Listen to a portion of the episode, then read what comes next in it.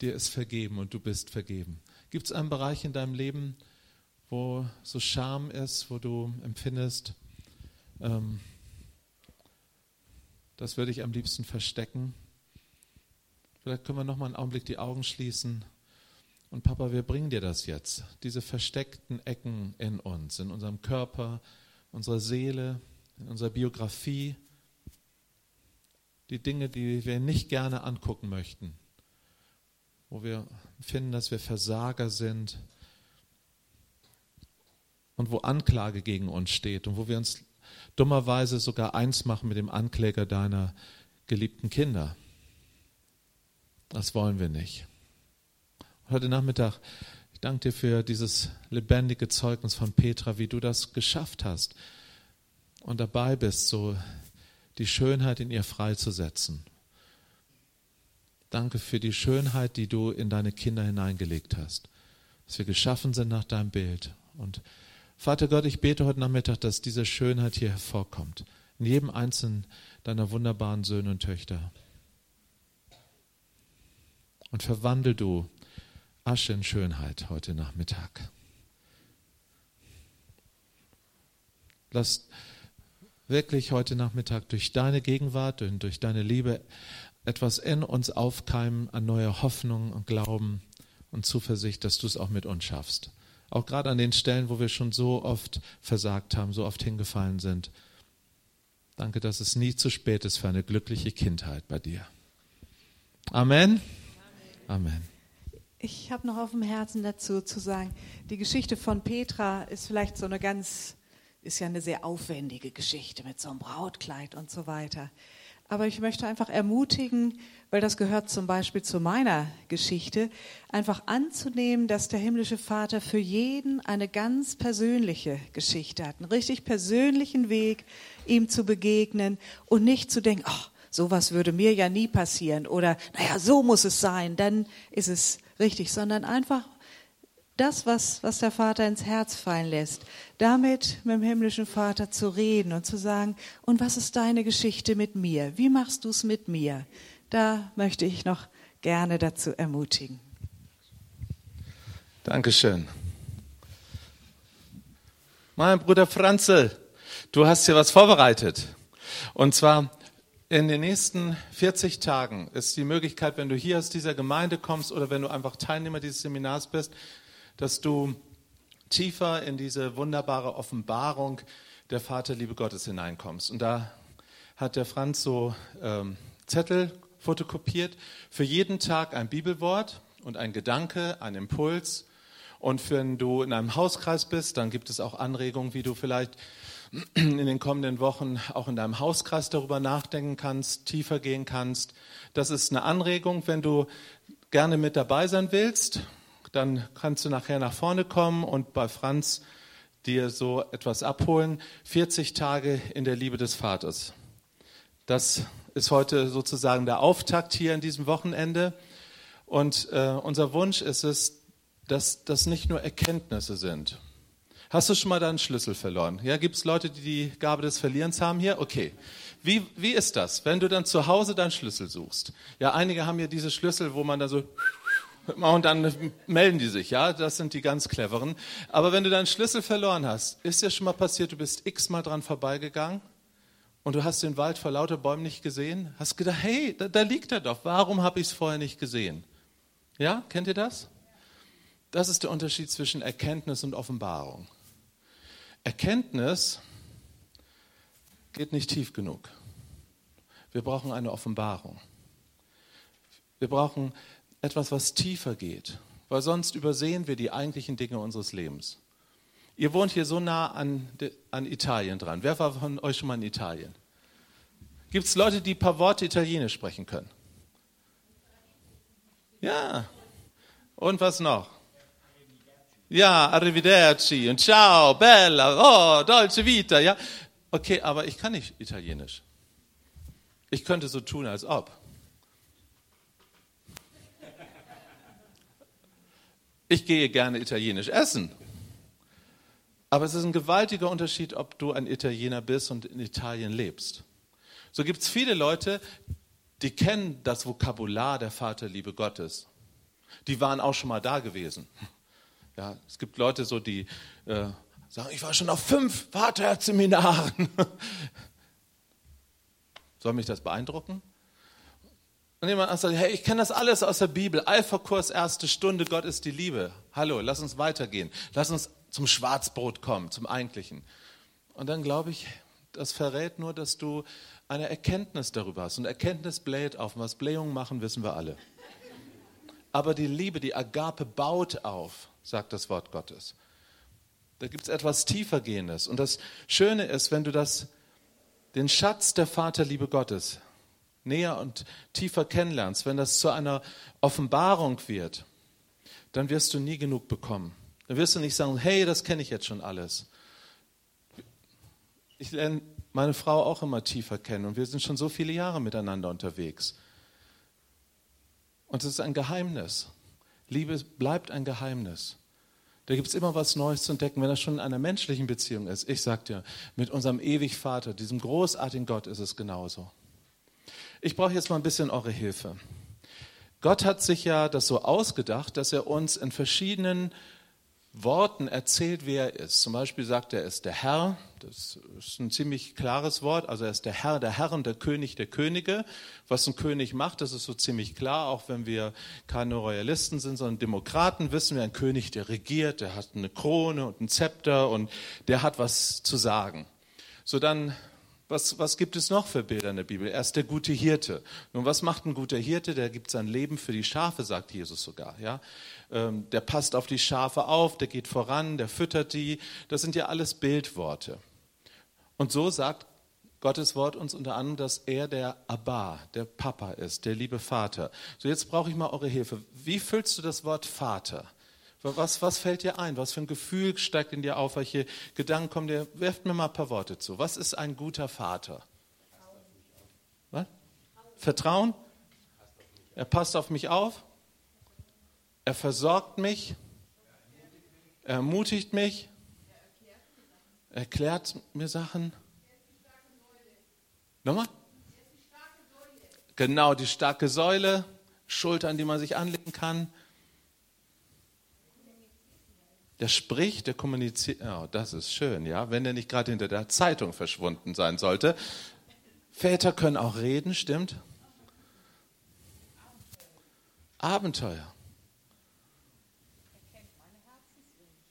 Er kennt die Herzenswünsche. Mhm. Er hilft. Mhm. Er erzieht sich auch. Heilsame Grenzen. Mhm. Nun, wir beten in diesem bekanntesten Gebet, Matthäus 6, Lukas 11, das sogenannte Vater unser Gebet, unser Vater, der du bist im Himmel. Und da heißt es, unser tägliches Brot gib uns heute. Weißt du, eigentlich wären Kinder enttäuscht, wenn der Vater einem nur Brot gibt. Jedenfalls in der Kultur, in der wir leben. Also, ne, du bist ja hier wieder unser jüngster Kandidat. Ne?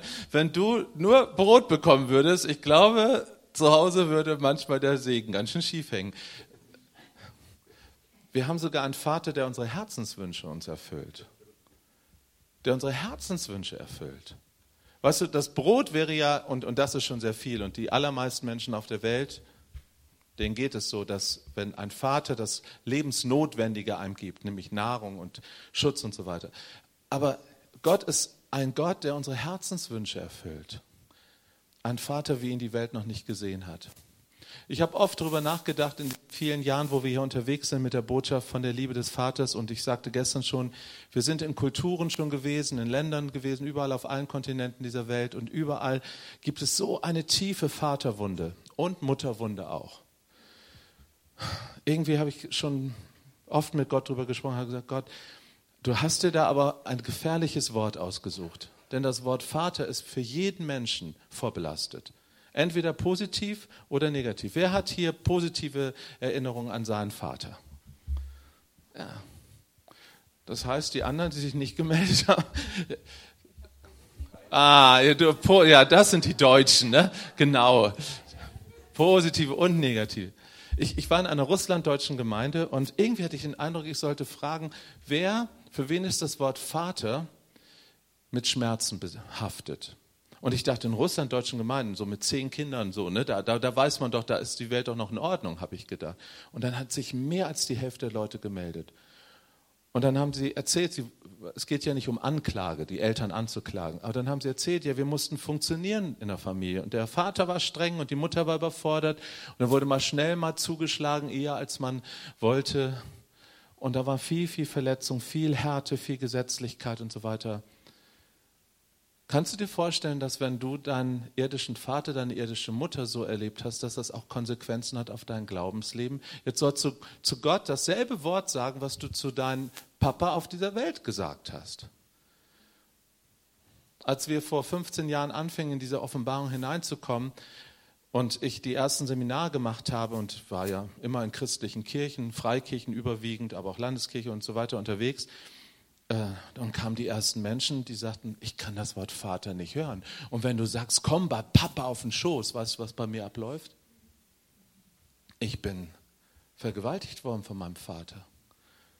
Das Wort Schoß, das löst bei mir Aggression aus und Ekel. Und, und jetzt soll zu Gott auf den Schoß kommen, nie im Leben. Und dann kamen die ersten Leute nach Seminaren zu mir, die sagten, äh, du sagst, geliebt steht über deinem Leben. Weißt du, über meinem Leben steht was ganz anderes. Ich sollte gar nicht da sein. Ich bin das Ergebnis einer Vergewaltigung. Wenn ich morgens in den Spiegel gucke, dann denke ich, welches Monster hat meine Mama überfallen? Das sind, vielleicht klingt das jetzt erstmal drastisch, aber das sind genauso Geschichten wie deine Geschichte. Und was hat Gott sich nur dabei gedacht? Dass er möchte, dass wir Vater zu ihm sagen. Und interessanterweise, es gibt viele gleichnishafte Worte wie der gute Hirte oder der Fels des Heils. Das sind Beispiele, das sind Metaphern, das sind Gleichnisse. Aber Gott sagt, ich bin die Liebe in Person, ich bin Agape, ich habe nicht nur Liebe, ich bin Liebe durch und durch. Wenn du mich in Portion schneiden willst, ich bin nur Liebe, Liebe, Liebe. Aus mir kommt nichts anderes raus als nur Liebe. Und ich bin Abba, Vater. Ich bin nur Vater in Person, ich bin der ewig Vater. Und damit wir uns richtig verstehen, das ist keine Konkurrenz zu Jesus. Weil Jesus sagt, wer mich sieht, sieht den Vater. Stimmt das? Jesus hat gesagt, ich kann nur das tun, was ich den Vater tun sehe und ich sage euch nur das, was ich den Vater sagen höre. Da gibt es gar keinen Unterschied. Der Vater und ich, wir sind eins. Darum, ich mache das immer so deutlich. Jesus ist das Vaterherz Gottes. Und jetzt stellt euch vor, der Ewigvater reißt sich sein Herz raus und dann packt er das, jetzt muss man schnell hinlaufen, hier mitten ans Kreuz und hängt dort sein Herz auf, damit alle Welt zu allen Zeiten, in allen Generationen, Nationen sehen können, so sehr hat Gott, der Vater, die Welt geliebt, dass er das Kostbarste, was er hatte, Jesus für uns hingegeben hat. Weißt du, und du kannst das hören einmal und kannst sagen, ja, Erkenntnis habe ich schon. Alles klar. Ich könnte sogar aufschreiben, aber es macht einen himmelweiten Unterschied, ob du äh, eine Offenbarung davon bekommst.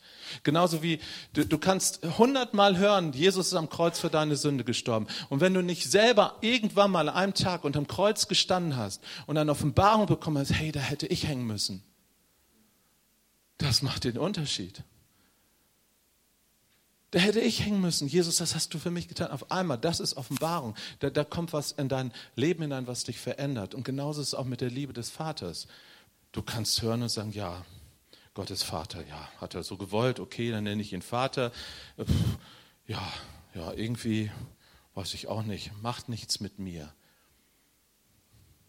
Aber das Wort will was mit dir machen. Wenn du einen Vater hast, dann hast du ein Zuhause. Und an dem Wort, dass Gott aber Vater ist, kann alle Schmerzen deines Lebens, wo du Mangel erlebt hast in deiner Familie, in deiner Ursprungsfamilie, bei deinem Papa und deiner Mama, weil im Vaterherzen Gottes ist auch ein Mutterherz drin. Aber Gott wusste, dass dieser Welt Väterlichkeit fehlen wird. Deshalb hat er sich entschieden, sich Vater zu nennen. Viel mehr als Mütterlichkeit. Es gibt auch Mütterlichkeit, die fehlt. Aber der Prophet Jesaja kann denn eine Mutter vergessen, dass sie Mutter ist? Hey, spätestens in dem Augenblick, wo die Milch einschießt, merkst du es, Mädchen, ja? Dass du eine Frau bist und dass du ein Kind hast. Aber natürlich gibt es auch ganz viele leidvolle Geschichten auf der Welt, dass Mütter nicht fähig waren, aufgrund all ihrer Mangelerfahrung selber Mutter zu sein für ihre Kinder. Aber Gott wusste, dieser Welt, unserer Welt wird mehr Väterlichkeit fehlen. Und deshalb hat er sich entschieden zu sagen, ich werde mich euch offenbaren als ein ewiger Vater. Das heißt, ihr werdet immer ein Zuhause haben. Ihr werdet immer einen haben, der für euch ist. Immer einer, der euch versorgt. Und dann guckt ihn dir an in Lukas 15, diesen Vater, den uns ja Jesus vor Augen malt, nicht ich, sondern Jesus malt uns einen Vater vor Augen im Gleichnis von dem Vater mit den beiden Söhnen, ein Vater, der so viel Güte ausstrahlt. Jemand sagte mal zu mir, irgendwie der, der, der sieht viel mehr wie eine Mutter aus als ein Vater. Der steht am Ende der Straße mit weit offenen Armen, das tut normalerweise nur eine Mutter. Der Vater sagt, wenn du deine Füße unter meinen Tisch tust, ja, so, dann musst du funktionieren. Eine Mutter sagt, Junge, komm bald wieder, bald wieder nach Hause. Ja, so steht der Vater da hinten am Ende der Straße. Ja, dieser Vater hat wirklich viel Mütterliches. Rembrandt hat es ja so gemalt, ihr, ihr, kennt dieses Bild vielleicht, wo der verlorene Sohn nach Hause kommt, da haben die Leute gesagt damals zu Rembrandt, hey, du hast dich vermalt. Dein Vater hat eine feminine Hand und eine maskuline Hand. Er hat gesagt, nee, das habe ich genau richtig gemalt. Dieser Vater, Gott hat etwas Mütterliches, aber er ist Vater. Er hat etwas Mütterliches, Gnädiges, Erbarmherziges, Tröstendes. Und doch ist er der, der weiß, wo es lang geht, der uns erziehen kann, der Grenzen setzt, der sagt, hey, und wenn der Teufel kommt, ich mache ihn platt für dich, mein Kind, ich liebe dich, ich bin stark. Heute Nachmittag möchte ich über eine Facette mit euch nachdenken, über kindliches Vertrauen. Und wenn Bruder Biemer schon mal so lieb ist, Dankeschön. Wenn du deine Bibel dabei hast, schlag doch mal bitte mit mir Matthäus 18 auf.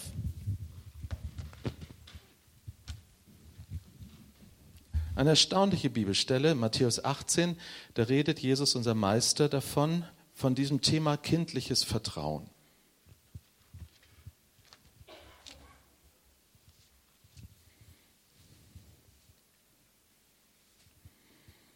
Ich lese mal die Matthäus 18, 1 bis 3. In jener Stunde traten die Jünger zu Jesus und sprachen, wer ist denn der Größte im Reich der Himmel? Und als Jesus ein Kind herbeigerufen hatte, stellte er es in die Mitte.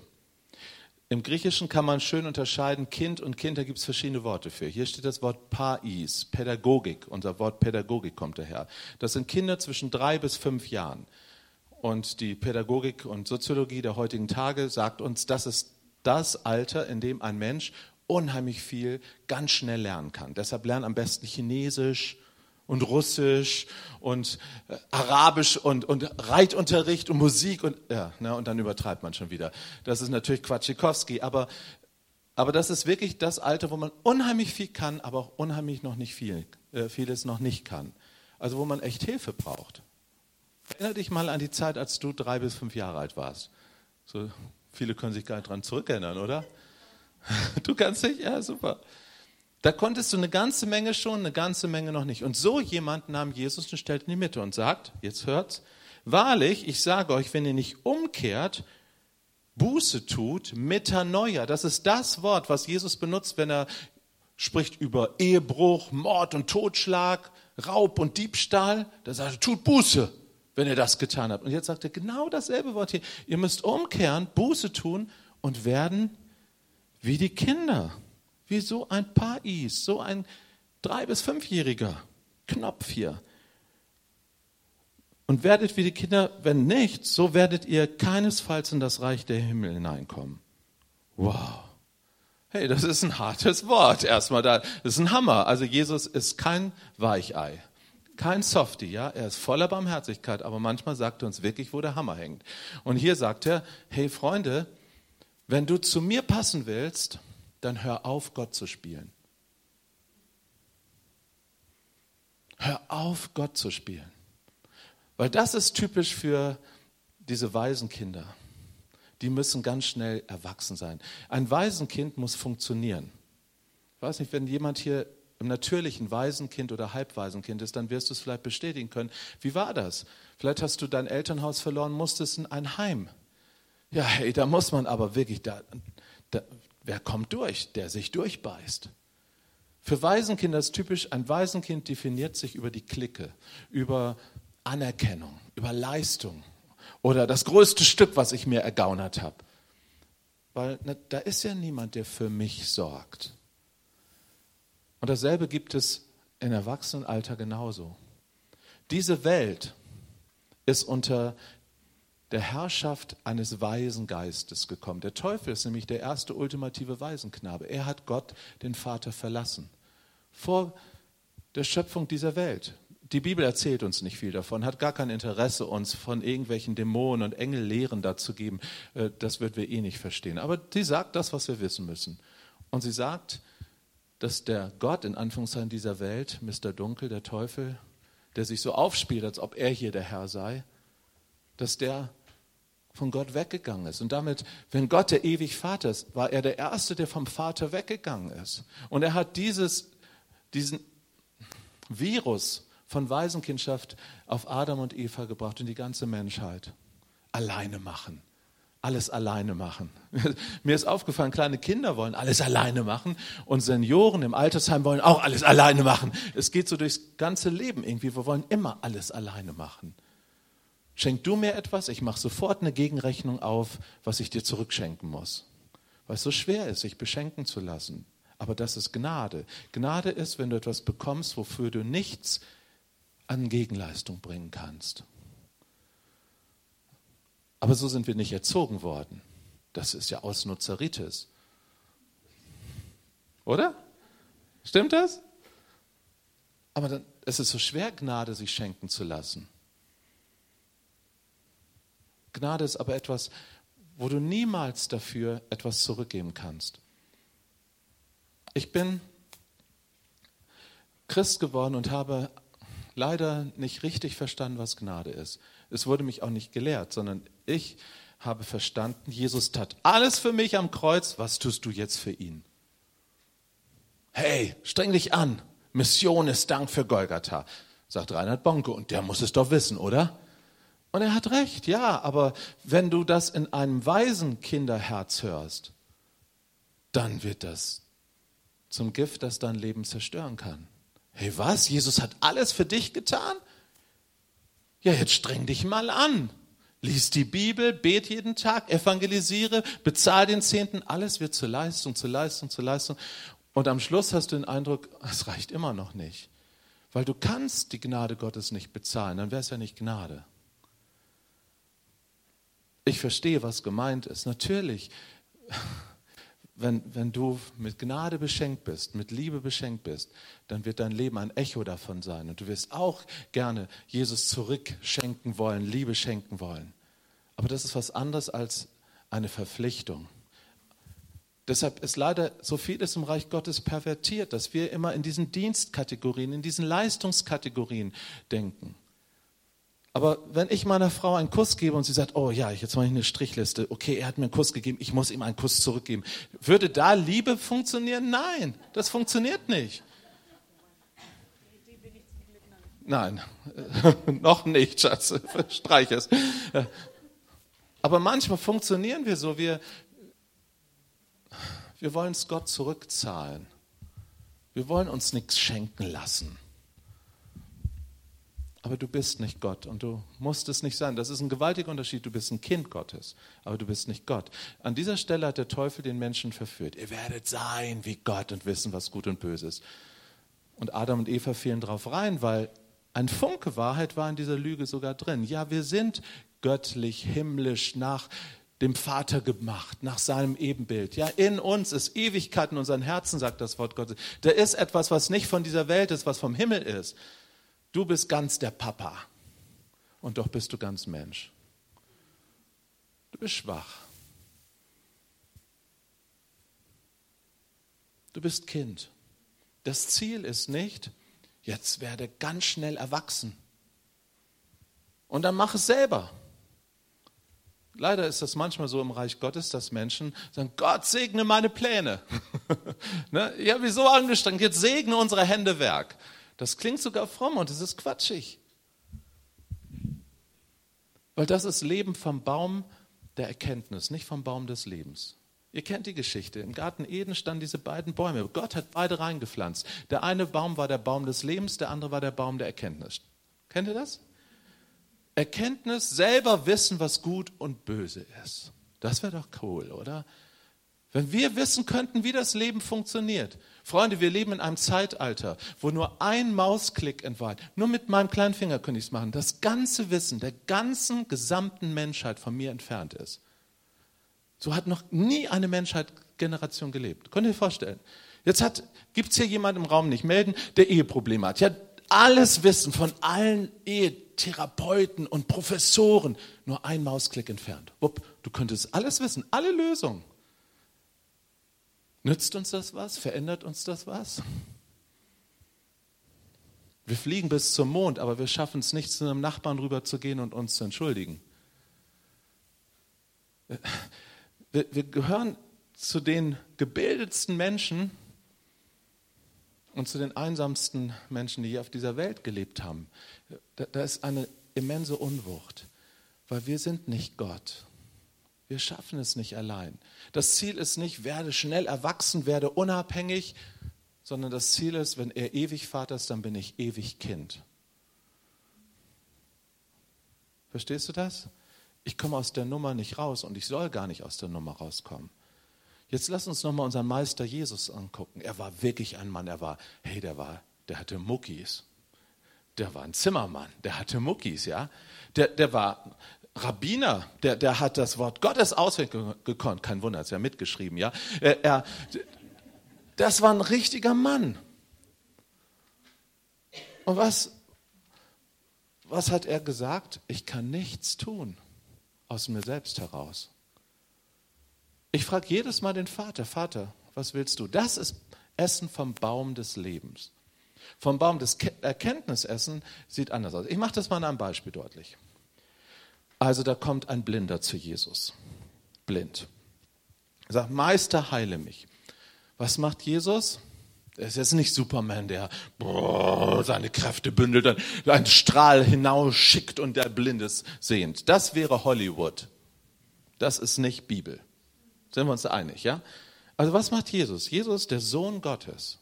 Interessanterweise, das war der höchste Titel, den er begehrt hat. Er wollte gar nicht der super, super Apostel und Wunderheiler sein. Er, er sagte, wenn die Menschen ihn fragen, wer bist du? Ich bin der Sohn Gottes. Der geht zu seinem Vater und sagt, Vater, wie wollen wir das heute tun?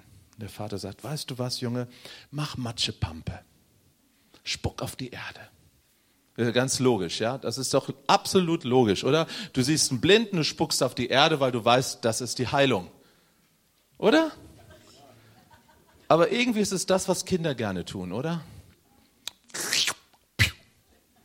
Matschepampe. Und jetzt packst dem Blinden auf die Augen. Und dann sag ihm, geh hin, wasch dich und du wirst sehend werden.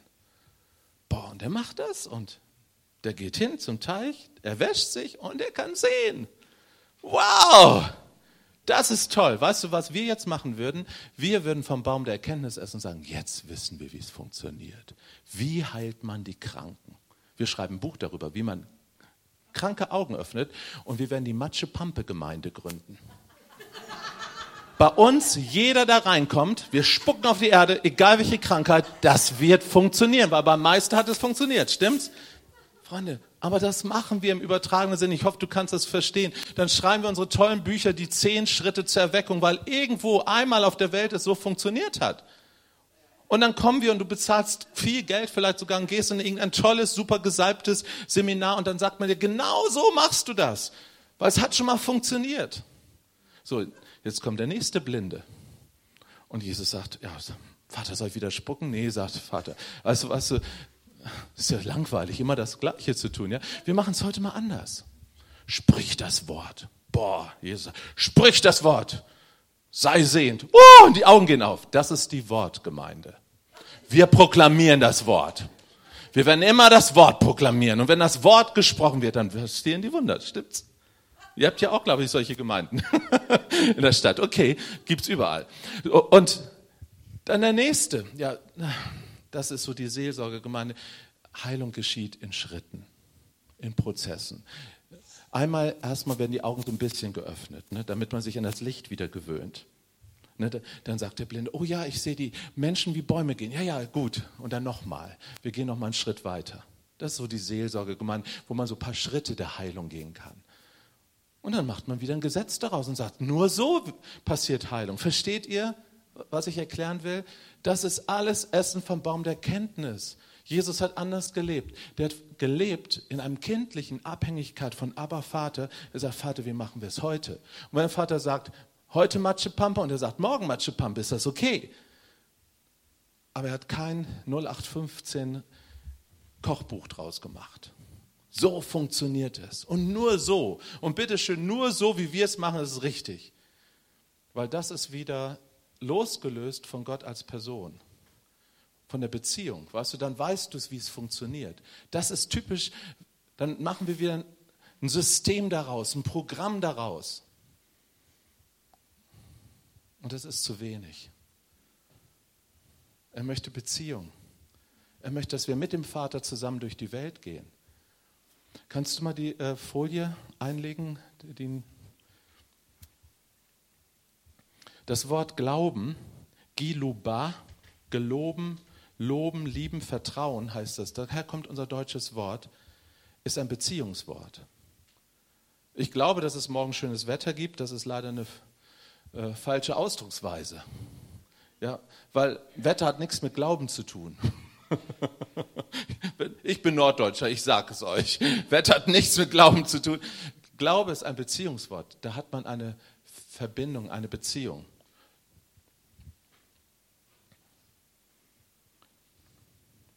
Kannst du die Vorbild Vertrauen dort einlegen? Das wäre schön. Das griechische Wort Pistoio und das hebräische Wort Batach drückt das auch sehr schön aus. Es sind, jedes Mal geht es darum, dass Gott vertrauenswürdig ist.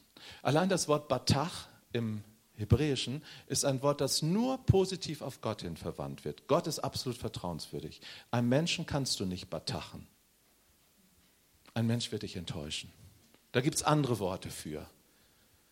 Äh, mit einer Ausnahme, das Lob der klugen Hausfrau in den Sprüchen. Die darf man auch noch batachen. Aber ansonsten sollte man bei den anderen vorsichtig sein. Menschen werden dich enttäuschen, Menschen sind Menschen. Und darf ich dich erinnern, du bist auch einer. Und du wirst auch enttäuschen.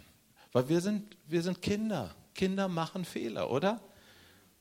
Und das ist, ein Kind empfindet gar nicht, dass es einen Fehler macht. Geh mal zum Dreijährigen hin und sag, du machst aber furchtbar viele Fehler, dass du ständig umfällst beim Laufen lernen.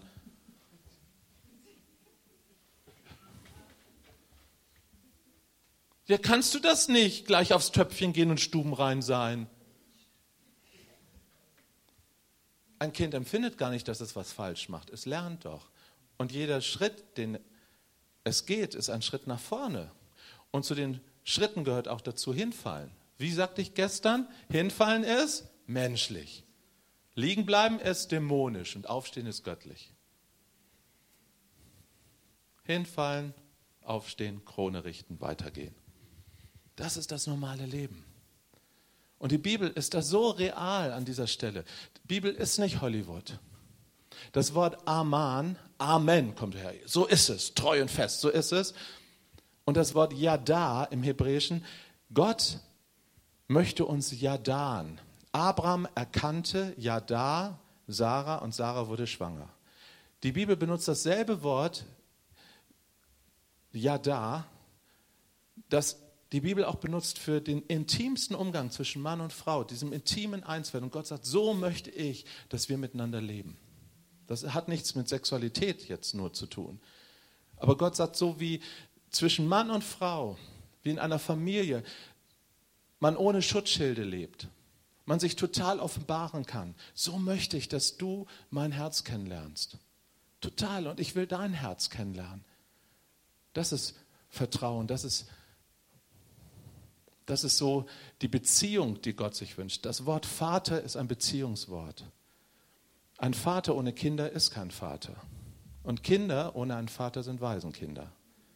Viele Kirchen und Gemeinden gleichen Waisenhäusern, wo Kinder mit Kindern spielen und wer am lautesten schreien kann, der ist der King of the Gang.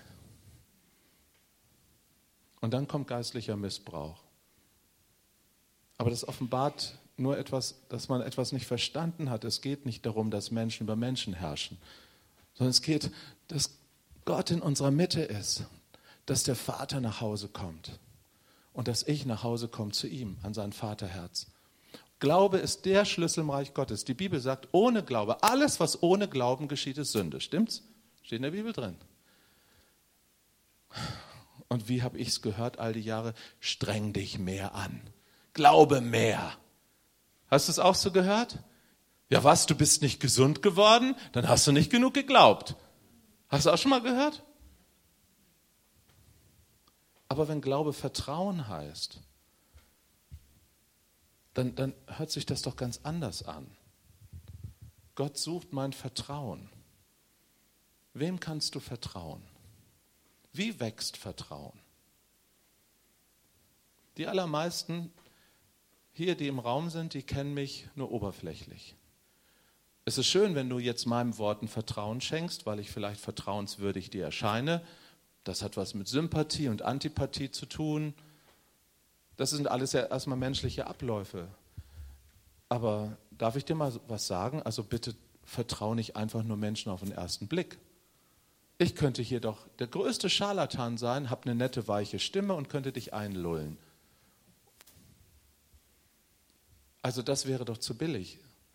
Irgendwas muss doch passieren, dass du mir vertrauen kannst. Du müsstest mich kennenlernen. Hier sind Menschen, mit denen lebe ich seit Jahren zusammen. Die haben mich erlebt, die haben mich in schwachen Stunden erlebt und in starken Stunden. Die können mich schon mehr vertrauen. Und hier sitzt ein Mensch, mit dem teile ich mein Leben. Von morgens bis abends, rund um die Uhr. Und wenn einer mich kennt, hier auf dieser Welt, dann Karin. Und sie kann mir vertrauen und ich kann ihr vertrauen, weil wir miteinander gehen. Wie ist das mit Gott? Du wirst Gott vertrauen tiefer und tiefer, wenn du täglich mit ihm gehst.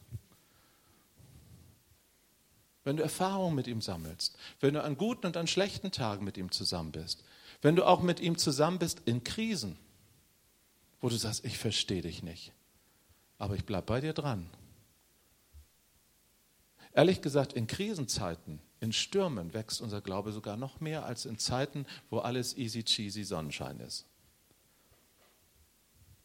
Darum lässt Gott oftmals Stürme in unserem Leben zu. Ich habe von einem Freund gehört, der in Amerika lebt, und der hat mir erzählt von einem Tal, das sehr fruchtbar ist, aber dieses Tal ist so tief geschnitten, dass es keine natürlichen Winde dort gibt. Also da weht nie ein Lüftchen. Das ist schön warm, da wächst es gut. Und die Bauern haben dort Bäume angepflanzt, Fruchtbäume, weil sie dachten, der Boden würde gute Frucht bringen. Aber die ersten Bäume gingen ein, bis sie verstanden, es liegt damit zusammen, dass es keinen Wind gibt, keine Stürme gibt. Also haben die Bauern angefangen, die Bäume immer zu schütteln. Immer zu schütteln, immer wieder hingegangen, haben geschüttelt und geschüttelt, was das Zeug hält. Warum? Und die Bäume haben verstanden, ich kipp um, wenn ich jetzt nicht tiefere Wurzeln bekomme. Und sie haben die Wurzeln tiefer und noch tiefer getrieben und haben dadurch noch mehr äh, Nährstoffe bekommen und Wasser bekommen und konnten wachsen, konnten Frucht bringen. Das ist nun vielleicht ein ganz schwaches Bild, aber warum lässt Gott Stürme in deinem und in meinem Leben zu? Warum lässt er Krisen zu? Warum passiert manchmal so viel Schlimmes in unserem Leben? Wenn er mich liebt, warum erspart er mir nicht Schmerzen? Ich glaube, weil er möchte, dass wir in die Tiefe wachsen. Im Psalm 42 heißt es, Tiefe ruft der Tiefe zu.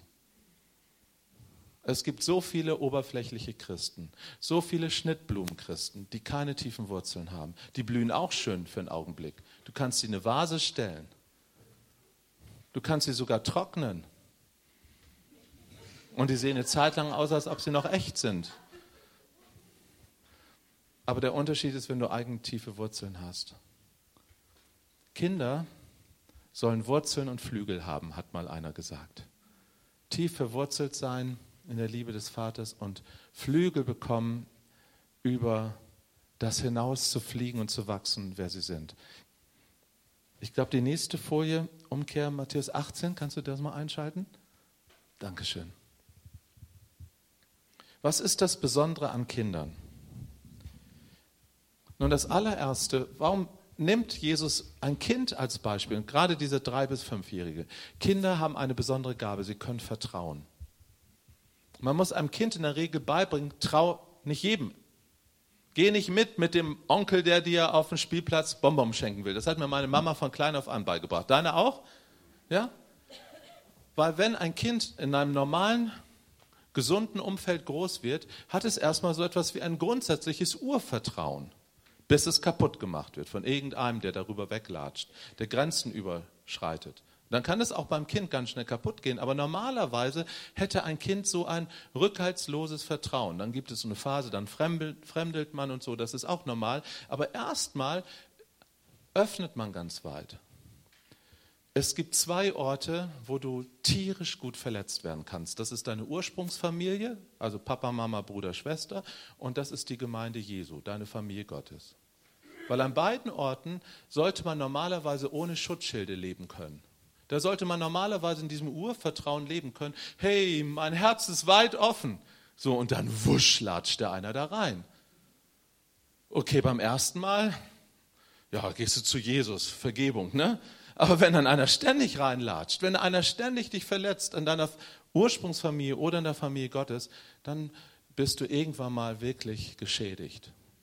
Und mir begegnen Hunderte von Menschen, die geschädigt sind in ihrem Urvertrauen in ihrer Familie, Mama, Papa, Bruder, Schwester und auch in der Familie Gottes. Und Gott will, dass sich das ändert.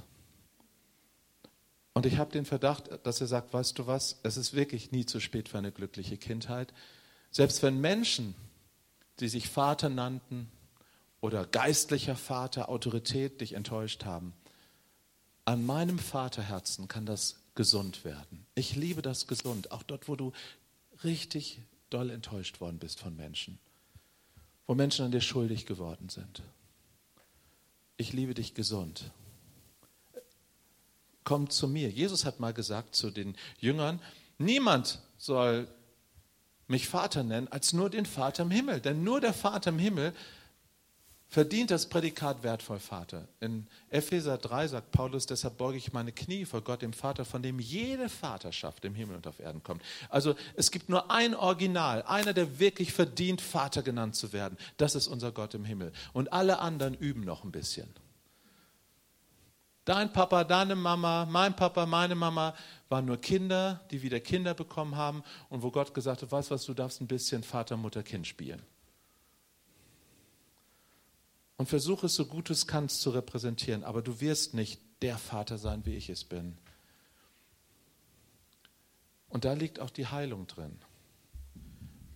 Wenn wir anfangen können, Menschen zu vergeben, zu entlasten, loszulassen, weil sie uns etwas schuldig geblieben sind. Angefangen bei unseren Eltern, Elternhaus, Familie, aber wir können dann auch in unsere eigene Familie gehen, unser Lebenspartner, werde das nie vergessen, meinem Seminar steht eine Frau vorne und sagt, ich bin hier zu so einem Vaterherzseminar gekommen, haben wir das alles angehört und dann habe ich meinem Mann immer gesagt, so weißt du, du musst dich ändern. Und der Mann stand daneben, hm, macht immer so. Und ich habe gar nicht verstanden, worum es ging, bis ich auf einmal begriff, Gott möchte mir all das geben, was mir kein anderer Mensch geben kann. Der Mann, hm, hm, hm. Und jetzt habe ich meinen Mann daraus entlassen, dass er muss nicht mehr länger Gott für mich spielen. Sagte der Mann, weil Gott mir eigentlich alles geben möchte, was ich zutiefst brauche. Hey, es würde sich so entspannt leben, lernen. Wenn wir aufhören würden, von anderen Menschen etwas zu erwarten, was Gott uns geben kann. Angefangen wirklich bei unseren eigenen Eltern, die womöglich versagt haben können. Die haben ganz viel Gutes getan, ganz gewiss. Aber sie waren Menschen.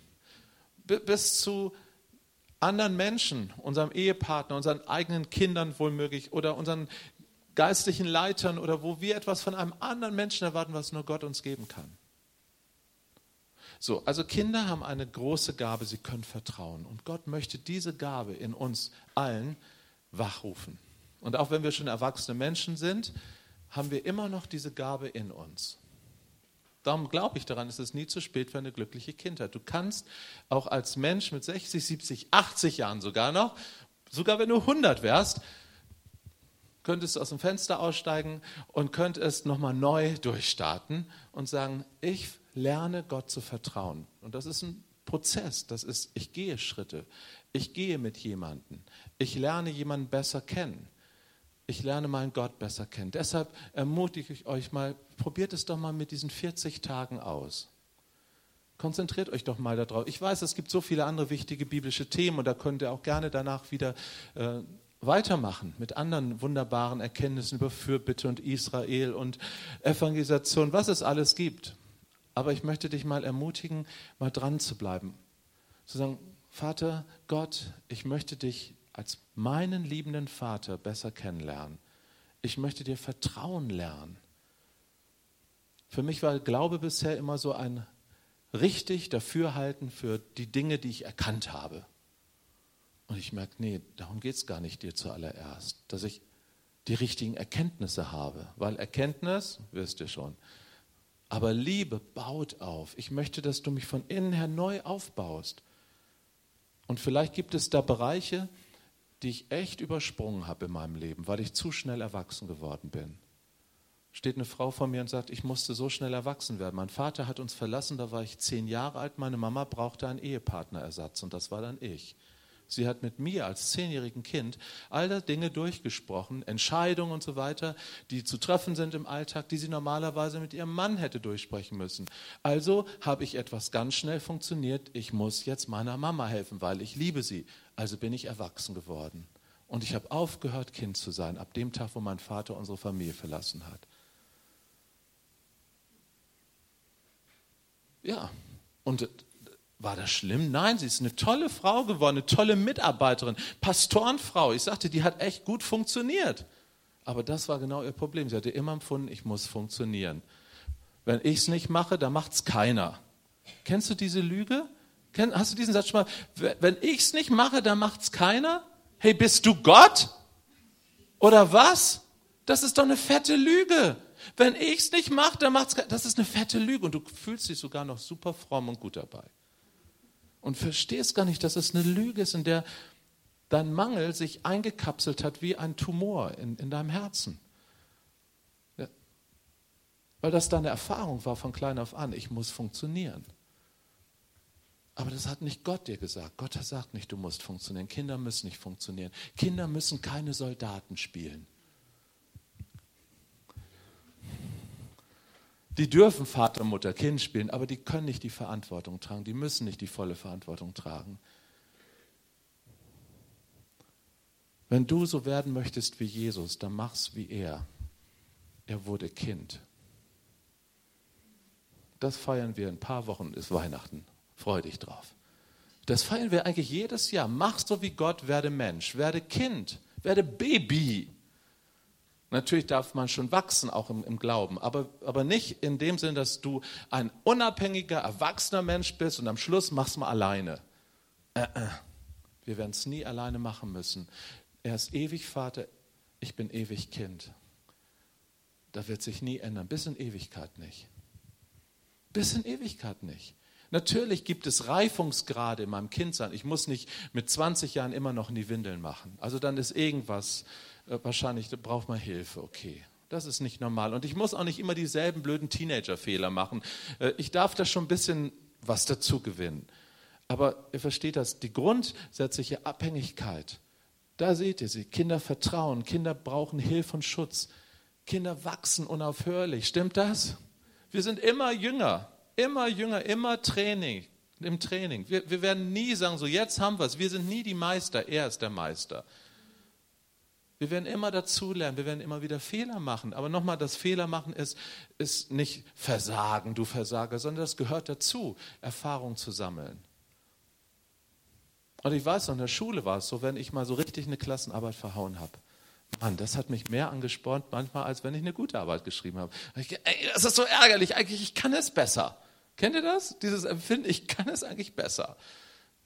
Weil da ist ein Potenzial in dir drin. Und Gott möchte das wachküssen und sagen, hey, du wachs weiter.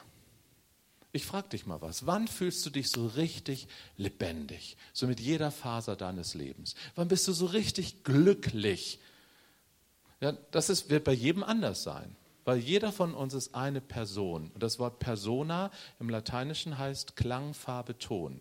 Jeder hat eine andere Farbe, einen anderen Ton. Ich werde jetzt nicht Esoteriker, die glauben das auch, aber dass jeder eine eigene Farbe hat, ja, eine eigene Aura. Aber die Bibel sagt uns genau dasselbe. Jeder ist einzigartig und keiner ist eine Kopie vom anderen. Keiner muss so sein wie ein anderer. Du hast etwas, was kein anderer hat. So, und jetzt möchte Gott, dass diese Farbe, dieser Klang in dir aufsteigt zu seiner Ehre. Es ist in Ordnung, dass du anders bist, dass du deinen Geschmack hast. Das fängt doch schon beim Essen an, oder? Es gibt Leute, die mögen es lieber süß. Ja, wer, wo sind die süßen Zähne unter uns hier? Ja? Und dann gibt es Leute, die wollen es richtig heftig, deftig, Chili con Carne oder so. Ja, wo sind die? Ja, und einige beides. Okay, ist schon in Ordnung wieder. Aber wir sind unterschiedlich. Es gibt Dinge, da wird zu sagen, das mag ich nicht. Uah, Zunge, was andere schon mal im Mund hatten. Ja, das, und andere sagen, oh, das ist eine Delikatesse. Ja, stimmt's? Stimmt das?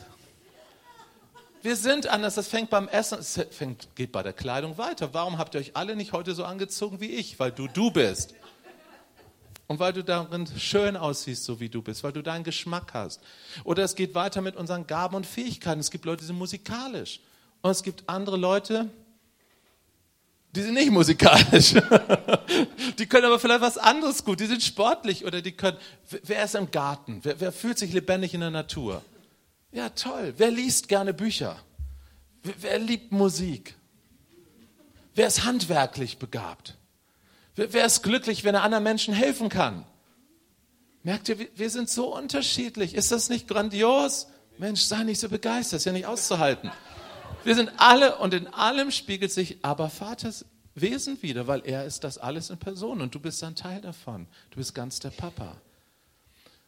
Dort, wo du am lebendigsten bist, das ist genau das Potenzial, was Gott in dir wachküssen will. So seit ein paar Tagen beschäftigt mich so eine Idee. Wir hatten jetzt letzte Woche einen Gottesdienst zusammen und da hat einer gesagt, die Art und Weise, wie Gott dich gemacht hat, darin liegt der Schatz deines Lebens, weil so wie du bist, so wirst du lieben. Und so kannst nur du lieben. Gott, Menschen und dich selbst. Und das ist das Ziel deines Lebens, dass diese Art, wie du liebst, hervorkommt. Weil dann, guckt ihr euch das Herz nochmal von gestern an, diese vielen kleinen Herzen, die da schlagen, dann, wenn du das, was in dich hineingelegt ist, rauslässt, dann, dann fängt dieses große Herz von Abba Vater an zu schlagen. Und viele, viele Menschen werden dadurch gesegnet und er wird verherrlicht werden. Gucken wir uns noch zu ändern. Kinder dürfen alles lernen die sind nicht vollkommen in dem Sinne von perfekt, Perfektion. Und, auch, und doch sind sie irgendwie vollkommen. Das Wort Teleios im Griechischen heißt auf das Ziel ausgerichtet sein. Und das ist dasselbe Wort wie vollkommen sein. Wir haben ein Ziel und das Ziel ist, dass wir unseren Vater repräsentieren. Jesus hat den Vater repräsentiert auf dieser Welt. Wo er stand, konnte er sagen, wer mich sieht, sieht den Vater. Und jetzt sagte, ihr seid jetzt meine Christen. Christen kommt von Christus, die mit dem Geist Gesalbten. Ich habe euch jetzt meinen Geist gegeben. So wie der Vater mir seinen Geist gegeben hat, gebe ich euch jetzt meinen Geist und jetzt seid ihr meine Repräsentanten. Ihr seid meine Botschafter. Ihr seid ganz der Papa dort, wo ich euch hinstelle. In eurer Nachbarschaft, in eurer Familie, an eurem Arbeitsplatz, in dieser Welt, hier in München, in Bayern, im Jahr 2016, du bist hier mein Repräsentant, du bist mein Botschafter meiner Liebe. Und die Menschen, die können an dir etwas sehen. Du bist ein Zeuge. Ein Zeuge kann nur das wiedergeben, was er selber erlebt hat. Also vor Gericht, wenn du als Zeuge eingeladen wirst, dann wirst du nicht gefragt nach deinen Spekulationen. Ja, also, lieber Zeuge, äh, haben Sie eine Idee, wie der Räuber da reingekommen ist? Nee, nee, nee, da wird nur gesagt, was hast du gesehen? Und nur das darfst du aussagen. Und vielleicht bist du der Kronzeuge, dann bist du der, der die Beweisführung zum Abschluss bringt. Wir sind Zeugen, wir bezeugen mit unserem Leben, wie gut aber Vater ist was für ein Freund mein Jesus ist, was es für eine herrliche Kraft ist, in der wir leben dürfen, der Kraft des Heiligen Geistes. Das bezeugen wir. Und was andere darüber denken, ist erstmal ihre Sache. Aber vielleicht bist du manchmal ein Kronzeuge und dann kannst du das zum Abschluss bringen, dass ein anderer sagt, ja, ey, also weißt du was, aus dir guckt so viel Jesus, es muss ihn wirklich geben und den will ich kennenlernen. Babys entstehen durch Liebe und Intimität. Wir haben verwechselt, haben Evangelisation zu einer Methode gemacht, zu einem Programm gemacht. Aber neue Babys im Glauben entstehen dadurch, wenn wir einander uns lieben. Wenn diese Gemeinde hier ein Ort ist, wo Menschen untereinander sich lieben und von Gott geliebt sind, dann, lauf, dann laufen die Leute uns die Bude ein. Das glaube ich. Weil das ist genau das, was in München fehlt. Deshalb gehen Leute woanders hin, in Bordelle und suchen nach Liebe oder jetzt zum Oktoberfest suchen sie irgendeine Freundin, die sie aufreißen können oder was ich was oder ist ja nicht alles schlecht, ja, aber äh, wir suchen an den falschen Stellen. Wir suchen vielleicht sogar in einer gut bürgerlichen Welt, aber die Gemeinde Jesu sollte die Familie Gottes sein. Das hat sich Gott so gewünscht, wo so viel Liebe ist, dass sie überläuft, weil mein Herz erfüllt ist davon.